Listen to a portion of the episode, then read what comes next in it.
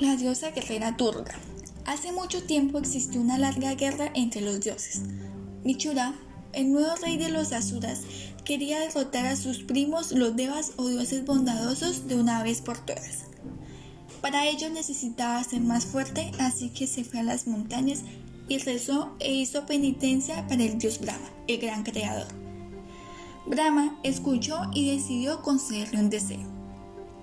Aunque Michura pidió ser inmortal, Brahma le dijo que esto no era posible. En su lugar, el demonio demandó no poder morir a manos de ningún hombre, ni de sus enemigos, ni de los devas. Y Brahma le otorgó esta bendición. Con su nuevo poder, Michura formó un gran ejército y conquistó primero la tierra generando pánico y sufrimiento.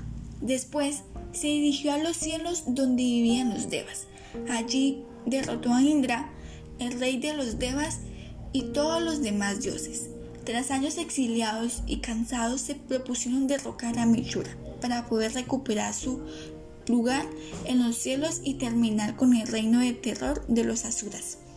Pero ¿cómo? Brahma le había concedido el don de no morir a manos de ningún hombre ni enemigo. No obstante, podría morir a manos de una mujer, Así que todos los dioses aportaron su poder para crear una diosa todopoderosa llamada Durga.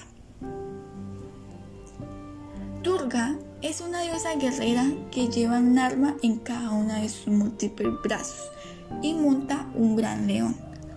No es violenta porque le guste la guerra, sino por necesidad para proteger al oprimido. Fue al encuentro de Michura el cual la despreció y menospreció como guerrera por ser mujer. Durante nueve días y nueve noches, Durga y Michura lucharon sin tregua, hasta que el décimo día la diosa lo venció y restableció la paz en los reinos de la tierra y del cielo.